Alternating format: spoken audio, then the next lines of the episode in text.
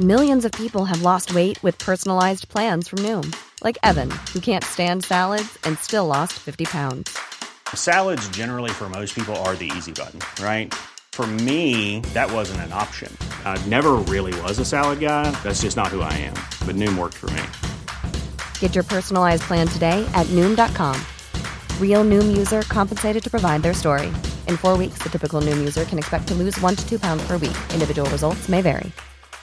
Ever catch yourself eating the same flavorless dinner three days in a row? Dreaming of something better? Well, HelloFresh is your guilt-free dream come true, baby. It's me, Kiki Palmer. Let's wake up those taste buds with hot, juicy pecan-crusted chicken or garlic butter shrimp scampi. Mm. Hello Fresh. Stop dreaming of all the delicious possibilities and dig in at HelloFresh dot com. Let's get this dinner party started.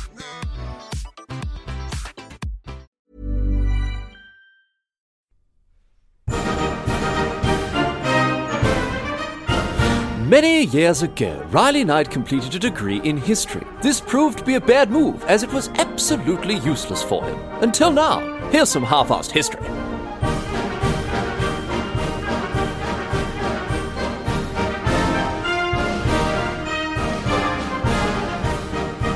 What's going on, mate? Great to have you along for some more half-assed history. This week on the agenda, going to be having a chat about the fall of the Aztec Empire, or to give it its proper name, the Triple Alliance, and one bloke in particular who was instrumental in the collapse of this regional power. Last week, we talked about Moctezuma the First and his role in the rise of the Aztec Empire, and I suggest that you go and have a listen to that one before getting, getting stuck into this episode. Uh, but if you do need a quick refresher, last week we talked about how the Mexica people, they established uh, the city of Tenochtitlan on an island in, Lakes Tec- uh, in Lake Texcoco in thirteen twenty-five, and how Tenochtitlan grew in power and influence uh, until it was a major regional power in Mesoamerica. And by the by the fifteenth century, it was on its way to becoming the, the principal partner of the Triple Alliance, again, what we today call the Aztec Empire. And then we talked about how the empire flourished under the leadership of the uh, of the Tlatoani, Moctezuma the First, also known as, known as Montezuma the First, um, from fourteen forty to fourteen sixty-nine. This bloke oversaw great big buildings, c- civil engineering projects like causeways, bridges, aqueducts, levees for the lake-bound city of, of Tenochtitlan, uh, and just a whole bunch of conquering and expansion. Moctezuma the First, he left the Triple Alliance in a much better spot than he found it. Anyway, if you're up to date with the story after last week's episode, it's now time to continue the story past the death of Moctezuma the First in fourteen sixty-nine, and we'll speed on to fifteen nineteen, which was very much the beginning of the end of the Aztec Empire. Today, we're going to have a chat, uh, have a chat about the bloke who was in charge at the time, Moctezuma the Second. He was the great-grandson of Moctezuma the First, and, of course, about the bloke ultimately responsible for the, for, you know, the downfall of the Aztec Empire as a whole, the Spanish conquistador Hernan Cortes. Uh, the Spanish conquest, is, uh, conquest of the Aztec Empire has obviously had far-reaching implications for the world. Its legacy is still felt today. Uh, but we'll get to all that. First, let's talk about how it happened. Uh, and there is a lot to talk about. A lot to talk about. Let's get to it. Once again, a quick thanks to Eric Macedo, who put me onto this topic. Uh, last week I got underway and happy to finish it off this week. Cheers, Eric. Good on you, mate. Thanks very much for the topic suggestion. Anyway, here we go, picking up the story where we left uh, where we left it off last week. Let's get stuck in. We're going all the way back here, going all the way back to fourteen sixty-nine, as I mentioned, the year that Moctezuma the First died after reigning for almost thirty years. Now, we talked about uh, how last week he helped transform the Aztec Empire and left some, you know, obviously pretty bloody big shoes behind him to fill, I can tell you that much. In the fifty years between fourteen sixty-nine, the death of Moctezuma the First, and fifteen nineteen, the beginning of the end of the Aztec Empire, there are a bunch of different emperors, or oh, to give them their proper term, the uh, Tlatoanis, who ruled the Triple Alliance, uh, and obviously Tenochtitlan and the Mexica increased their stranglehold on power as the uh, as the main partner of this Triple Alliance. The borders expanded, although as we move into the fourteen eighties and beyond, Um, revolts and re- rebellions grew more and more common due to the decentralized nature of the empire's government. We talked about that, a lot of lot of individual autonomy. You know, we talked about the high level of autonomy last week that the conquered members of the Triple Alliance still enjoyed. But that came back to bite the empire on the bum every now and again, as there would be, you know, an uprising that it'd have to put down here or there. But, you know, despite these rebellions, the Triple Alliance still continued to grow, still continued to expand its borders, as I say, take in new, conquer new territory. Um, and it was very much a, a regional power, both politically and militarily. Um, at its height, to give you sort of uh, you know perspective of, of where the Aztec Empire kind of ended up before its downfall, at its height, the Aztec Empire extended all the way from the Atlantic across to the Pacific, Um, and in fifteen hundred, in the year fifteen hundred, it was home to around six million people. six million people. Compare this with the Spanish Empire at the time, a world power, which was home to eight point five million. So really just a huge number of people, huge number of people uh, calling the Aztec Empire home.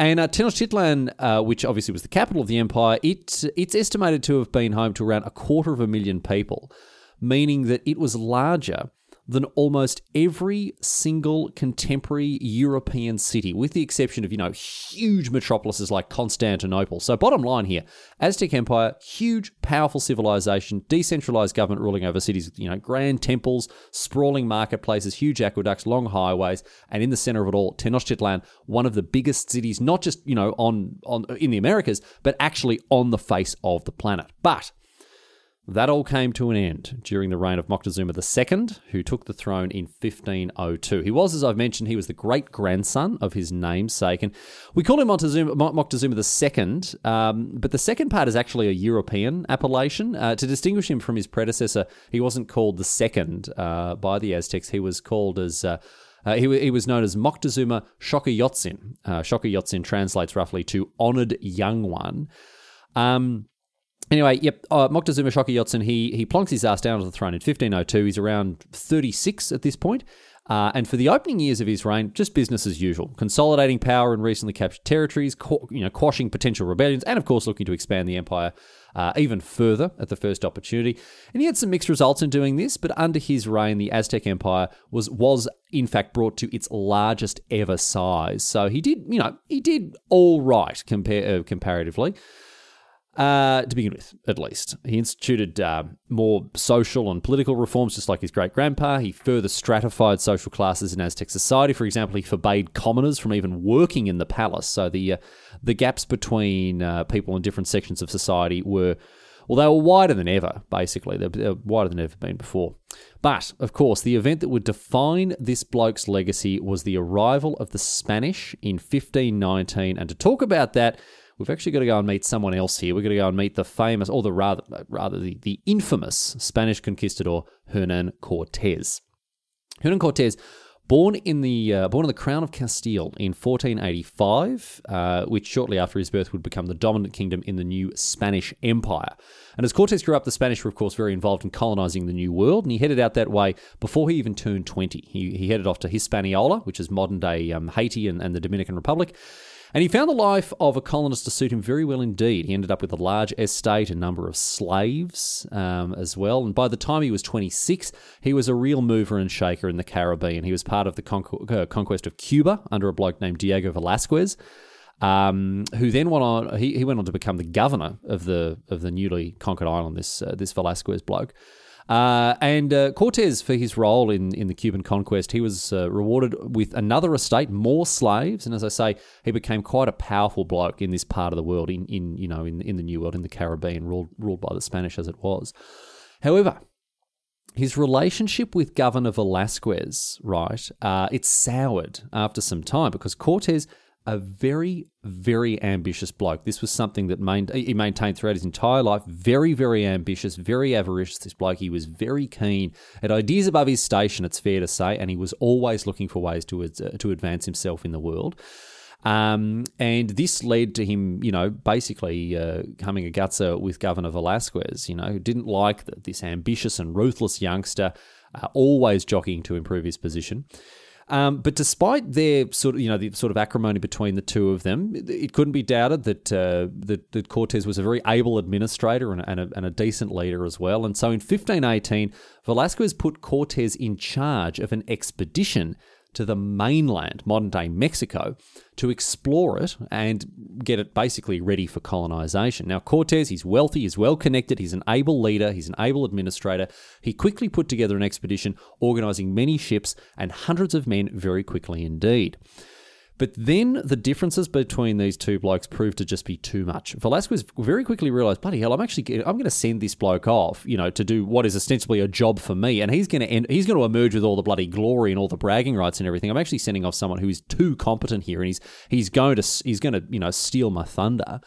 And as a result, right, just before Cortes is supposed to head off, Velazquez pulls the plug. He pulls he pulls Cortes right off the expedition. He says, no, mate, listen, I'm going to give command of this expedition to someone else. You're not going on it. Now, Cortes, he's not having any of this. Remember, he's ambitious. He's ruthless. He's going to do whatever it takes to uh, you know to get ahead in life. And so he essentially commits mutiny. He actually just ignores the governor. He sails off with the expedition that he's organized, right? Just, just straight up goes against the orders that have been given to him by the governor of Cuba here, Velazquez. In direct contravention of these orders, he sails off towards the mainland to fulfill the, uh, you know, the the expedition that he'd, he'd initially been assigned with. And so it was that in February fifteen nineteen, ten or so Spanish ships with five or six hundred men aboard them, as well as a few horses and cannons, set sail westward towards the Aztec Empire. Before reaching it, however, he stopped off at the island of Cozumel, where he was uh, he's very, very surprised to find living there two Spaniards who had uh, lived there with the locals for a long time after being shipwrecked uh, years previous, and one of them agreed to come along with the expedition, which provided Cortes with a translator. And this translator was very useful, uh, soon joined by a second translator, uh, the famous La Malinche, who was uh, who, who grew to become become more than just a translator for, for Cortes. She acted as a, as a diplomat, as an advisor, and a confidant for him, and also uh, gave birth to his first son. Anyway, with translators in tow now, this journey continued westward, and Cortes arrived on the east coast of modern-day Mexico, knowing that he really, really did have to make a good go of things here. He's betrayed Velazquez, and he so as a result, he knows that this expedition has to be a complete and total success in order for him to basically save his own bacon, impress the Spanish crown, and have them overrule any action, any retribution from Velazquez himself. So after arriving on the coast, Cortes is determined, he's absolutely determined to make sure that this expedition is a rousing success. After arriving, he was actually greeted by representatives of Moctezuma the Second uh, and the Aztec Empire, with whom he exchanged gifts. Remember that the Aztec Empire expands from, uh, it goes all the way from the, the Pacific to the Atlantic, so the moment he arrives, he's in the territory of the Triple Alliance. But he's a colonist after all, so, you know, um, apparently after meeting this envoy and exchanging gifts, he also tried to intimidate them with the guns he'd brought. How effective this was remains a bit of a mystery, but he certainly uh, he was certainly showing off the uh, you know the, the the artillery and the arquebuses that he'd uh, that he brought with him, and he also pulled off another classic colonist move because he claimed the land for the Spanish crown just like that. He, he established a settlement there. He called this settlement La Villa Rica de la Veracruz, and it's still around today. In twenty twenty, Veracruz is of course a famous port city. Over just uh, just over half a million people live there today. But this settlement, it wasn't just a classic colonist move. Of course, that was, you know, one of the intended effects. But the other one, it also allowed him to exploit a legal loophole to get him out of trouble with Velazquez. It essentially made him more or less a governor answerable only to the crown, not to another governor. Now, of course, this wasn't, you know, shaky ground for him to be on. But one of the reasons that he, you know, he... he got off the boat, bloody planted the flag in the sand and said, all right, this is now Spain, is because it got him out of trouble, potentially, with Velazquez. And uh, look, I have to say, not everyone was happy with this. There were plenty of people who he'd brought over that were still loyal to to the governor of Cuba, and uh, and some of them actually even attempted mutiny. Uh, they wanted to go back to, to back to Velazquez and sort of dob him in, uh, dob in uh, Cortes. And the reason I say attempted is because Cortes found out about it. He hanged the mutiny's leaders, and then you you may have heard a story like this in the past. After finding out about this mutiny, he actually scuttled all his ships. Um, there's this idea that he burnt his ships after arriving to give his men mo- no choice but to support the expedition, you know, strand them there on the mainland, force them to give everything they had to the mission's success. And strictly speaking, it's not true e- exactly. Like uh, it's not exactly what happened there. Two-bit motivational speakers use this example, you know, while attempting to inspire people to commit themselves to risky success. But unfortunately, it's almost certainly apocryphal that he burnt his boats to, you know, in order to inspire his men. He didn't burn them, he scuttled them, and it was mainly done to prevent the re- very real threat of a mutiny from taking place, rather than, you know, being a weird bit of performative motivational speaking from Hernan Cortes there. In any case, Cortes more or less forced the, uh, you know, forced the, the people who were stuck there in Veracruz with him to support him by removing their, their you know, exit, uh, essentially. And it wasn't too long before Cortes was pressing inland along with hundreds of followers, including two hundred or so locals that had been pressed, in, pressed into Spanish service, and they were the first of very many that Cortes had taken advantage of here.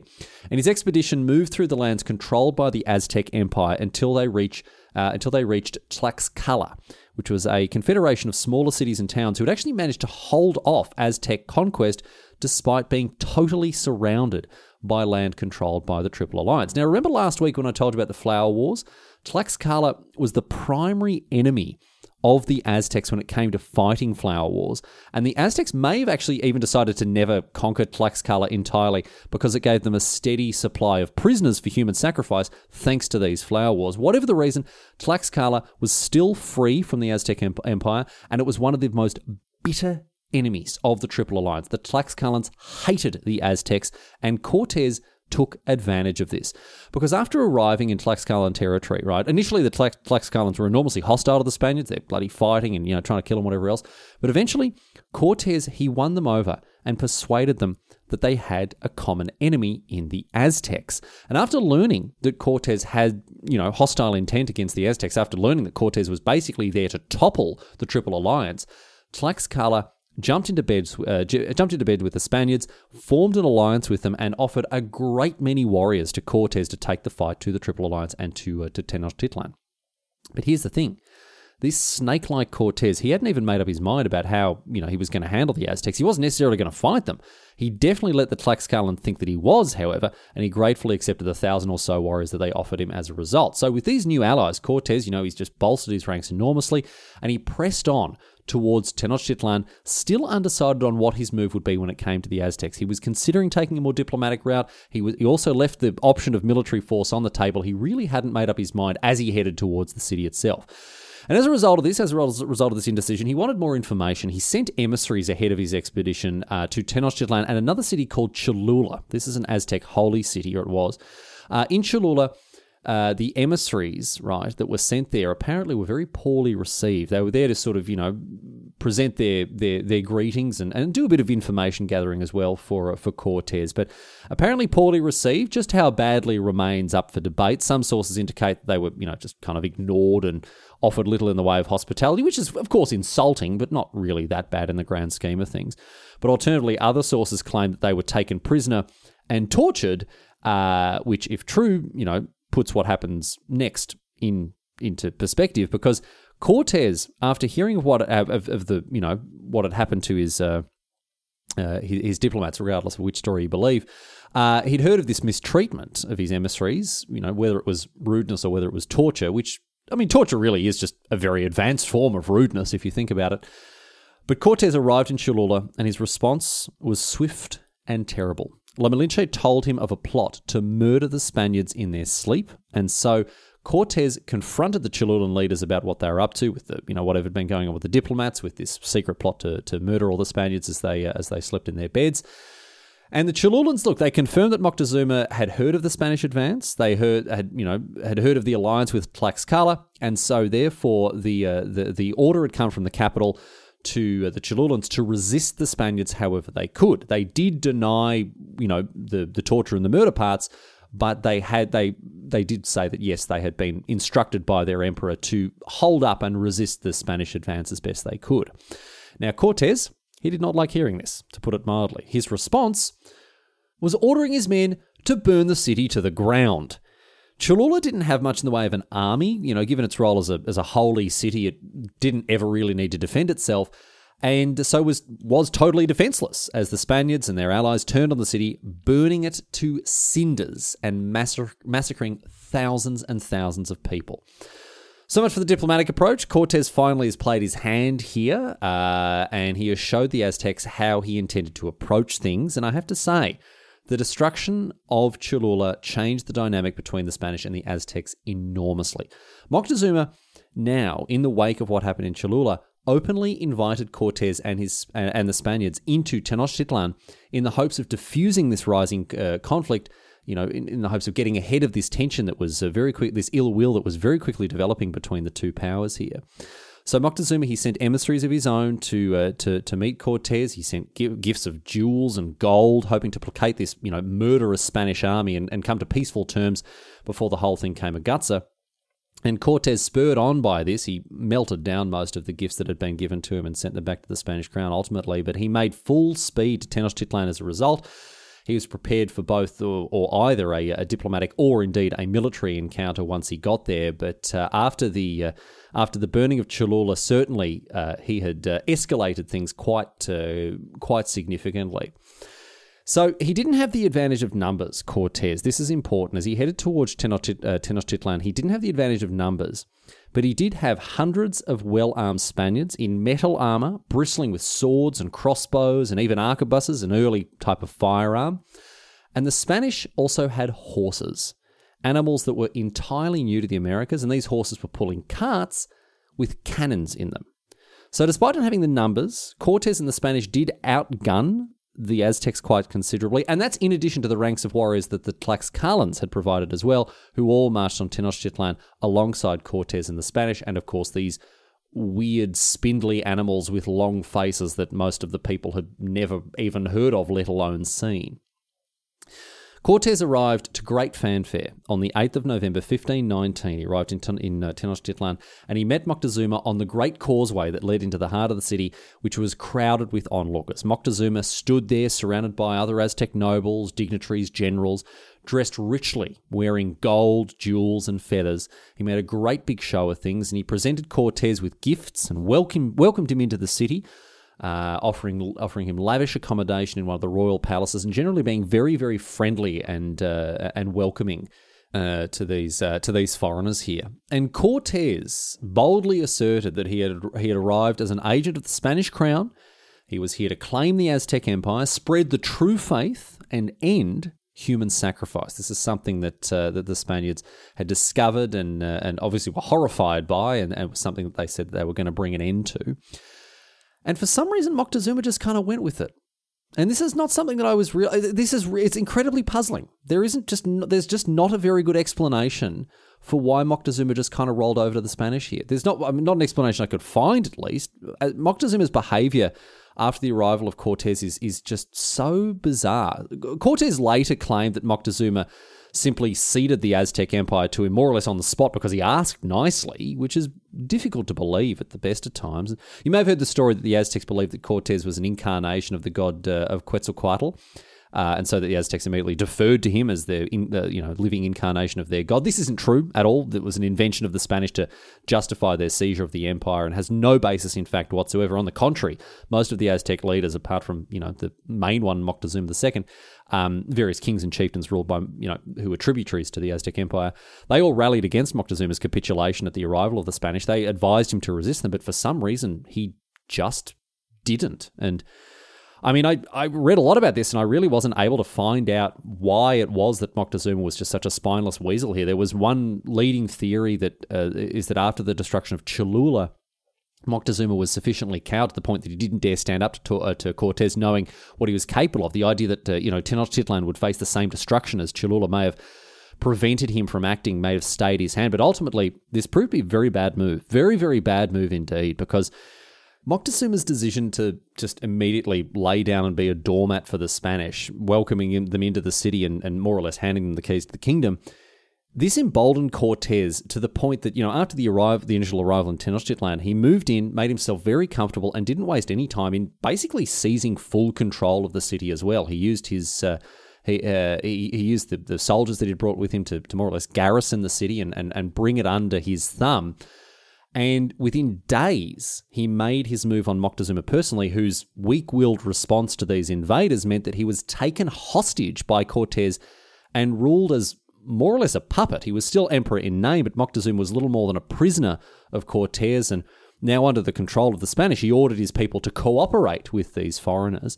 Many Aztecs were pretty bloody pissed off about this, you know, this whole situation, but the th- here's the thing. The hundred years or so of empire building with this emperor at the top of the food chain, it, it, it had made its mark on the Aztec people. He was the emperor. What he said, it went. And so people, for the time being, at least went on with, uh, you know, got on with things under under this new sort of regime. Cortes sent off expeditions to track down the rich sources of Aztec gold. Um, um, you know, we talked about the, the wealth of the Aztec Empire last week, and Cortes, so impressed by this, he wanted, of course, a slice of the pie for himself. Um, and so confiscated a sizable portion of the treasury as a tribute to the Spanish crown, while also sending off these, uh, you know, the, these uh, scouts to try to find where a lot of the gold was coming from.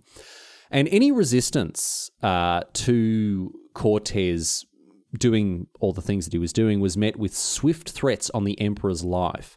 And that was enough for the Aztecs to go along with things, I guess I say again, just for the time being, although the tension between them and the Spanish obviously only got worse and worse as more and more time passed.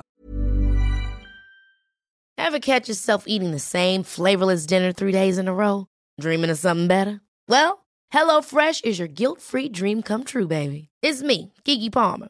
Let's wake up those taste buds with hot, juicy pecan-crusted chicken or garlic butter shrimp scampi. Mm. Hello Fresh.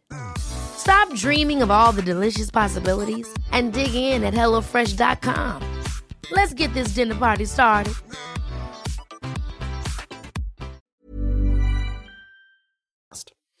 But then, in April fifteen twenty, so some number of months after the, the Spanish have rocked up and more or less, you know, they're controlling the joint here, some interesting news arrived in Tenochtitlan. Reports of another, much larger Spanish contingent arriving on the coast. Cortes learnt that Velazquez had sent another expedition, this one specifically after him, to bring Cortes back to Cuba. Velazquez wanted him dead or alive.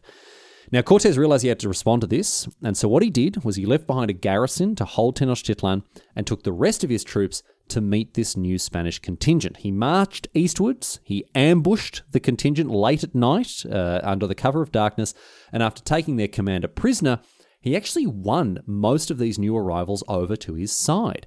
He told them stories of how he had effortlessly conquered the Aztecs, captured their capital city, told them of the rich treasure that was to be plundered. He told them how their fortunes would be assured if they threw in their lot with him. And most of them did. Almost, I mean, well, not even almost, just literally, overnight. The size of Cortes's forces more than doubled and uh, quickly made ready to return to Tenochtitlan to secure this capital once and for all. But while he'd been away, hoo boy, things had not gone well at all. Back in Tenochtitlan, during the absence of Cortes, a, an Aztec religious festival had been held, um, and it resulted in the massacre of a heap of Aztec nobles uh, inside the Great Temple itself. Now, you'd think, yep, sure, an Aztec religious festival, a lot of people being killed. That's put that, you know, I'm sure that's right there on the script, but it was rather more than had been planned. We don't know for sure why. There are, of course, two sides to the story of the uh, of the, the massacre in the Great Temple. The Spanish claimed that it was because during this religious festival, of course, there were a bunch of human sacrifices planned, and when they tried to intervene to stop these sacrifices from taking place, a fight broke out that resulted in the death of more or less all the Aztec nobles there. But the Aztecs claimed that the Spanish had launched an unprovoked attack on all of the nobles after seeing them in their finest gold and jewels for the festival. Obviously, everyone gets dressed up in their glad rags and they're all, you know, kitted out in their jewels, their gold, their feathers, whatever else. And the Spanish had gone, oh, geez, I wouldn't mind a bit of that for myself. And so they attacked them and, and, and killed many of them in the resulting fight. Any way you slice it, here's what definitely happened. A bunch of unarmed Aztec nobles were killed without warning in the Great Temple itself, in the middle of a religious festival. So you can imagine the hoo-ha that was uh, a direct result of this uh, of this massacre. The Aztecs, they surrounded the compound, uh, the compound where the Spanish were holding Moctezuma hostage. Um, you know, the, the threats on the emperor's life were now not enough to placate this, uh, you know, the, the increasingly angry citizens of Tenochtitlan. And when Cortes arrived back in the wake of this massacre, this only poured, you know, a huge amount of fuel on the fire. He's turned up with an even bigger army than he left, and all of a sudden, you know, it really looks like it's going to come a gutser. So, with the threat of a full-scale war here, Cortes, he turned to Moctezuma and he ordered him to go out and address his people and tell them to disperse and leave the Spanish be. Moctezuma, he did as he was told. He stepped out onto a balcony to address the people beneath him. And this, as it turned out, would be the very last thing that he would ever do. Again, there are differing accounts of his death, so we'll never know for sure, but most sources indicate that Moctezuma initially was met with jeers and disdain as he, you know, came out to, to give his speech. But after he began talking, he started to be met with bloody rocks being chucked at his head, and one of them hit him and killed him. And that was the end of Moctezuma the Second, the Aztec emperor whose greatest legacy seems to have been handing away the keys to the kingdom. However, the city was now in total bedlam. There is a full-scale uprising against the Spanish invaders. The emperor has died, and now there is nothing holding the people of Tenochtitlan back from fighting these invaders. You can call Cortes a lot of things, but I'll tell you this, stupid is not one of them. As his position worsened, uh, as he realized, you know, the coming days, he realized that his, his even his newly embiggened army here didn't stand a chance against a, a fully mobilized city that just hated his guts and wanted him dead. So he ordered the withdrawal of all the Spanish forces in the city under the cover of darkness. And so began an event known to history as La Noche Triste, the Night of Sorrows, that saw the Spanish driven out of Tenochtitlan altogether. But cleverly, Cortes, he went to the Aztec nobles and he requested a cessation of hostilities for just a week, right? He said, listen, we're going to get out of here. We just need a week to sort all our stuff out. We'll give you back all the treasure that we've nicked. You know, we just need a chance to get ready to leave. We'll we'll, we'll give you back all the gold that, we'd, uh, that we've stolen so far and and we'll get out of your hair. But this was just a ruse. This was just a ruse to, to you know, get the Aztecs off their guard, basically let you know have them let their guard down so they could sneak out that very night. So Cortes goes with this proposition. The Aztecs say, all right, mate, okay, get out of here. And then that night, not a week later, that night, right, he orders all of his men to pack up, get ready to leave, and bring with them as much treasure as they could carry. But this did not go very well at all, hence the name Night of Sorrows. As the Spanish attempted to sneak out, they were spotted by Aztec eagle warriors who raised the alarm, and Tenochtitlan rose to fight the fleeing invaders. As the Spanish tried to retreat from the city, the Aztecs pursued them, fighting and killing them on the causeways as they fled. Um, and many Spanish, they leapt into the water to try to escape the Aztecs who were fighting on the causeway. Many of them drowned because they were weighed down by the huge amounts of, of gold and treasure that they were carrying. They just sunk to the bottom of the lake and drowned straight away. And those who didn't drown were killed by the Aztecs who pursued them in uh, in their canoes. And that's in addition to, you know, those who were killed uh, while fleeing on foot on, on the causeways. The home ground advantage was far too much for the Spanish and their allies to contend with the Aztecs. They were used to fighting on causeways, used to fighting on water, completely outclassed their enemies. And all in all, the Spanish lost around half of their total forces, including their Tlaxcalan uh, allies. Almost all of those who weren't killed were wounded, including Cortes himself. It was an utter disaster for the Spanish. Thousands and thousands of people lost their lives that night. And for all, you know, Cortes's clever planning with the misdirections and the ruses, whatever else, his escape was not the, you know, the smoke bomb-like exit that he had been hoping for.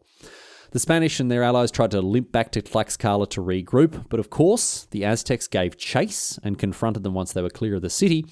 But here, the Aztecs bit off just a little bit more than they could chew.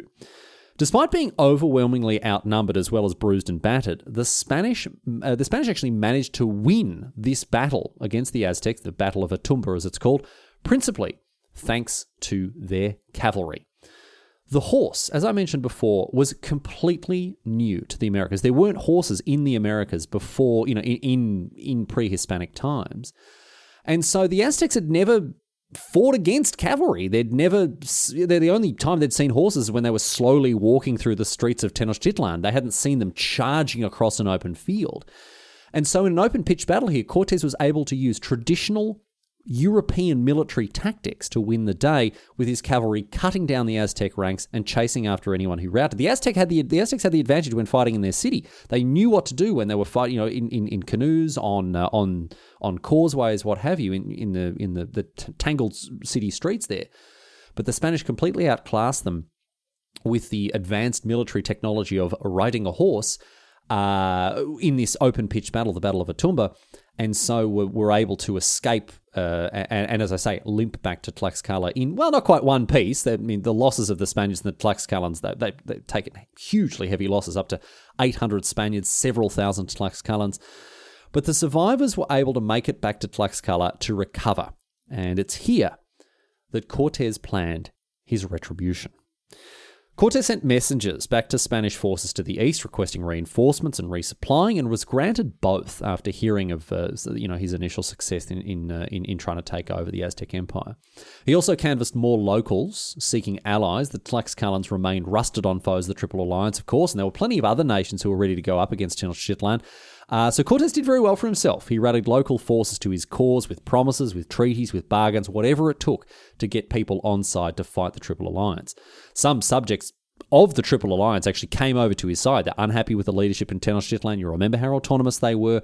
And so they were seduced by Cortes's promises and actually ended up fighting for the Spanish as well against their former imperial masters.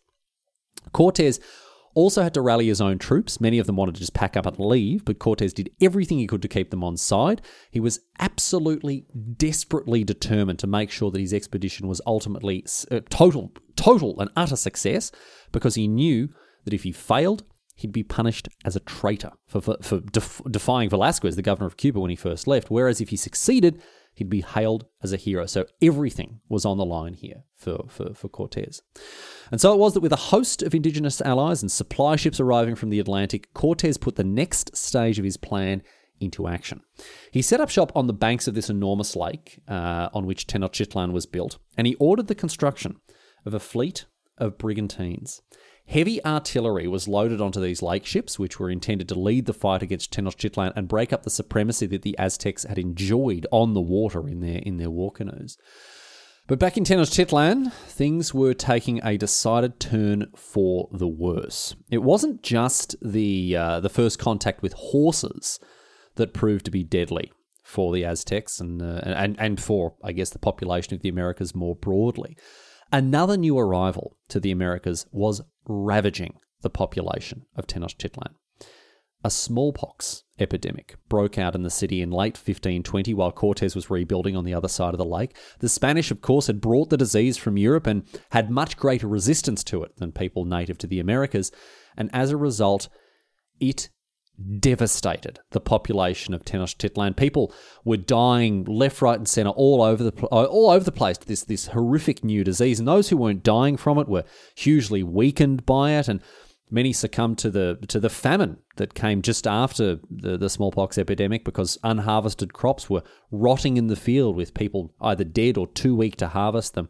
It even killed Moctezuma's successor, his brother Cuitlahuac, meaning their cousin Cuauhtémoc took the throne right around the end of the year. This this smallpox uh, epidemic, it it brought a once great city to its knees. This new disease introduced to the Americas by the Spanish absolutely did a number on the Aztec Empire, and of course helped Hernan Cortes and his conquest of the Aztec Empire out enormously. It was instrumental in the fall of the Triple Alliance. And Cuauhtémoc, after taking the throne, as I say, right around the the end of fifteen twenty, the beginning of fifteen twenty-one, he would be the very last of the Aztec emperors, because later in that year, in, in May fifteen twenty-one, after almost a year of preparation, Cortes finally launched his attack on the greatly weakened city of Tenochtitlan.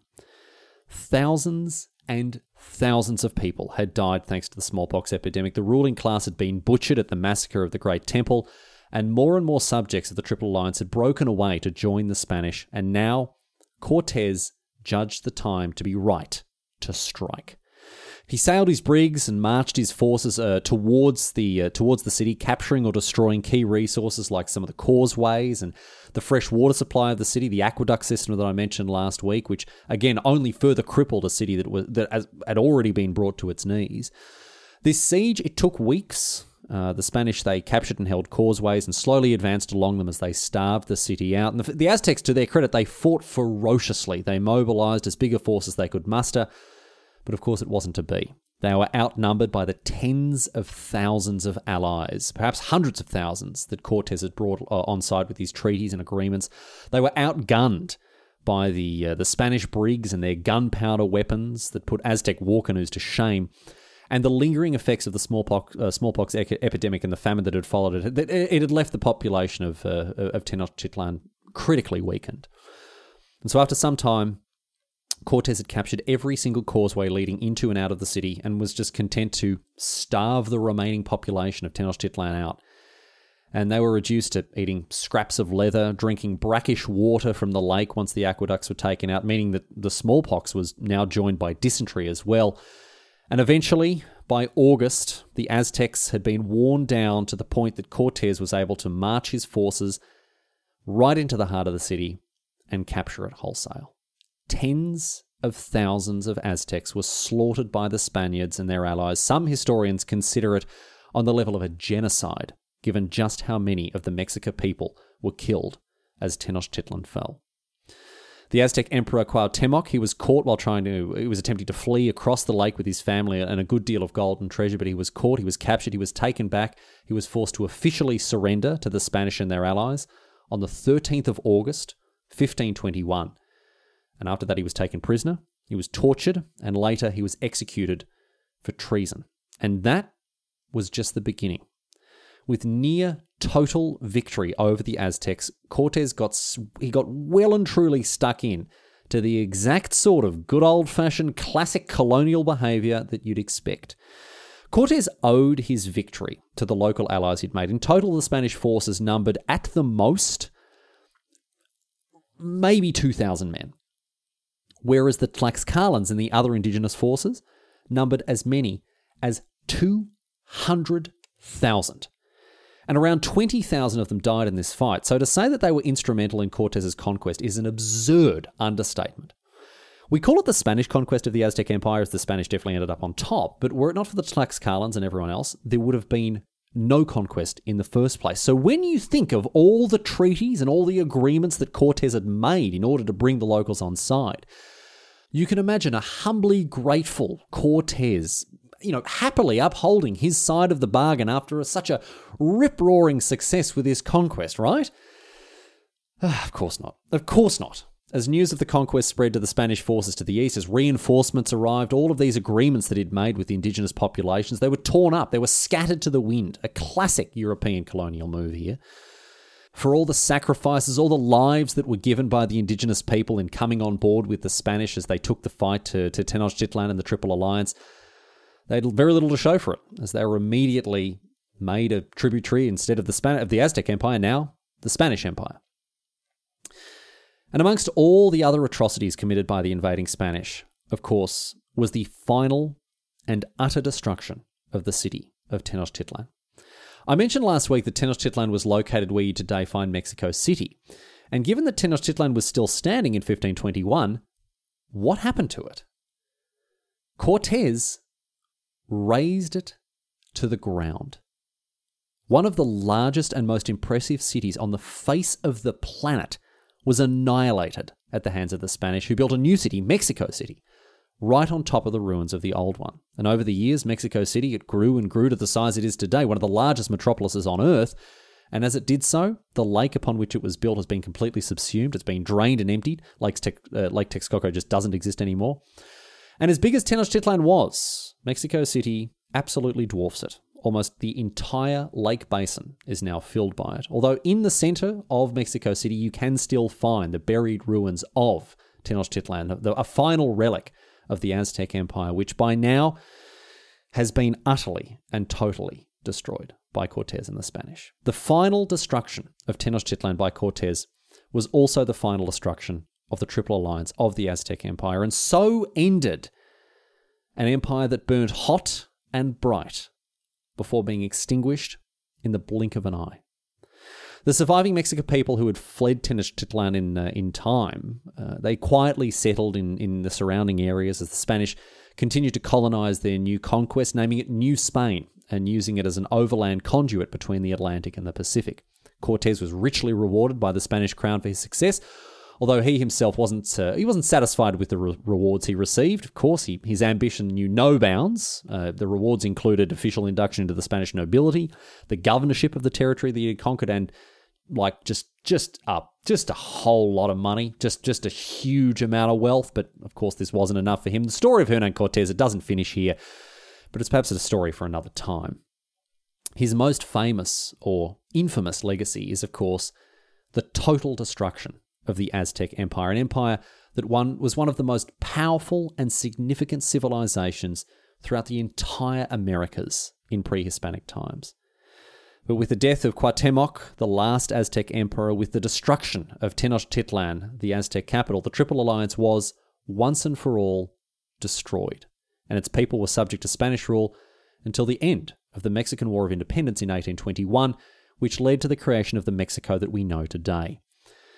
And the Aztecs, as is, as is the case with so many indigenous peoples and, cul- and cultures in the wake of European colonization, they lost much of their identity. Although today, many of the two point five million Nahua people who live in Mexico can trace their heritage back to the Aztec Empire or its tributaries, and many of them still speak Nahuatl, the uh, the descendant of the lingua franca of the Triple Alliance.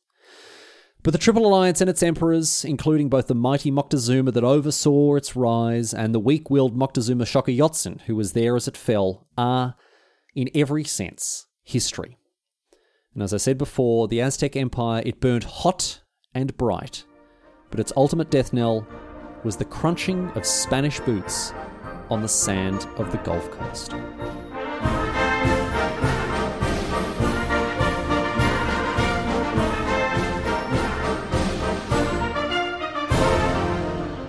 But that's it. That's all she wrote today, sports fans. That is the story of Moctezuma Xocoyotzin and the fall of the Aztecs.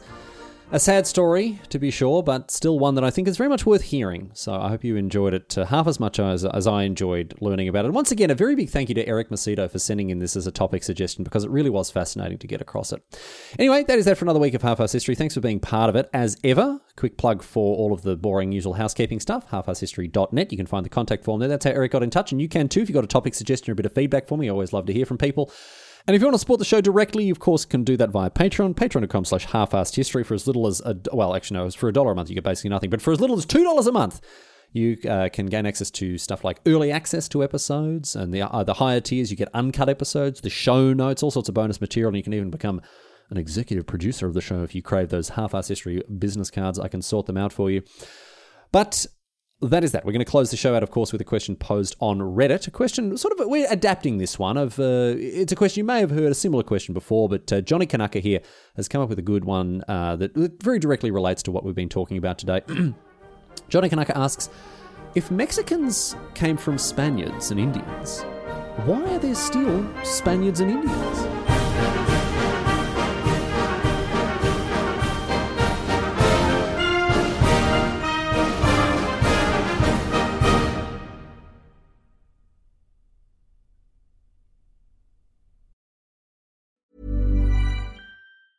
Ever catch yourself eating the same flavorless dinner three days in a row? Dreaming of something better? Well, HelloFresh is your guilt-free dream come true, baby. It's me, Kiki Palmer. Let's wake up those taste buds with hot, juicy pecan-crusted chicken or garlic butter shrimp scampi. Mm. Hello Fresh. Stop dreaming of all the delicious possibilities and dig in at hello fresh dot com. Let's get this dinner party started.